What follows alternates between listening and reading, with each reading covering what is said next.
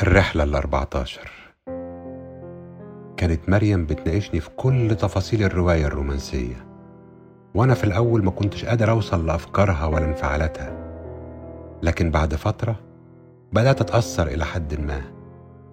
لكن حبستي في الكهف بقت غلسة أوي ما بقتش طايق نفسي. طول عمري حر نفسي.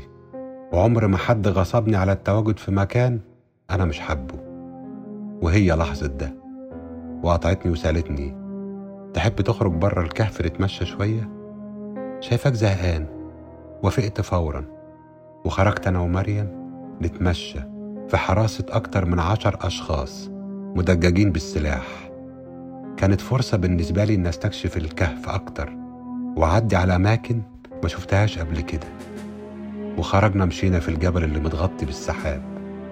كانت تجربة مش سهلة لأننا مش شايفين حتى المكان. اللي بندوس عليه في الأرض. وكذا مرة نتخبط في صخور ونتكعبل أنا وهي. ومسكت إيديها وبدأنا نستند على بعض. وحسيت لأول مرة بضعفها رغم إنها كانت شخصية في منتهى القوة. وإحنا بنتمشى سألتها إزاي واحدة زيك في قمة القوة تكون مشاعرها رقيقة كده وتتأثر وهي بتقرأ رواية؟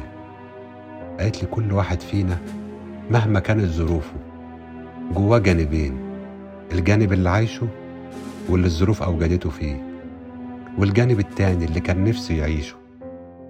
أنا الحب والمشاعر بالنسبة لي هما الجانب اللي ما قدرتش أعيشه واللي هفضل طول عمري أحلم بيه. سألتها يعني لو اتوجد الحب ممكن تتخلي عن الشخصية القوية دي؟ قالت لي الحب الحقيقي لما بيجي في طريقنا عقلنا ما بيكونش له أي دور. بنصدقه بقلبنا. وبعد فترة القلب بيحاول مع العقل بأسباب وهمية عشان يسكته.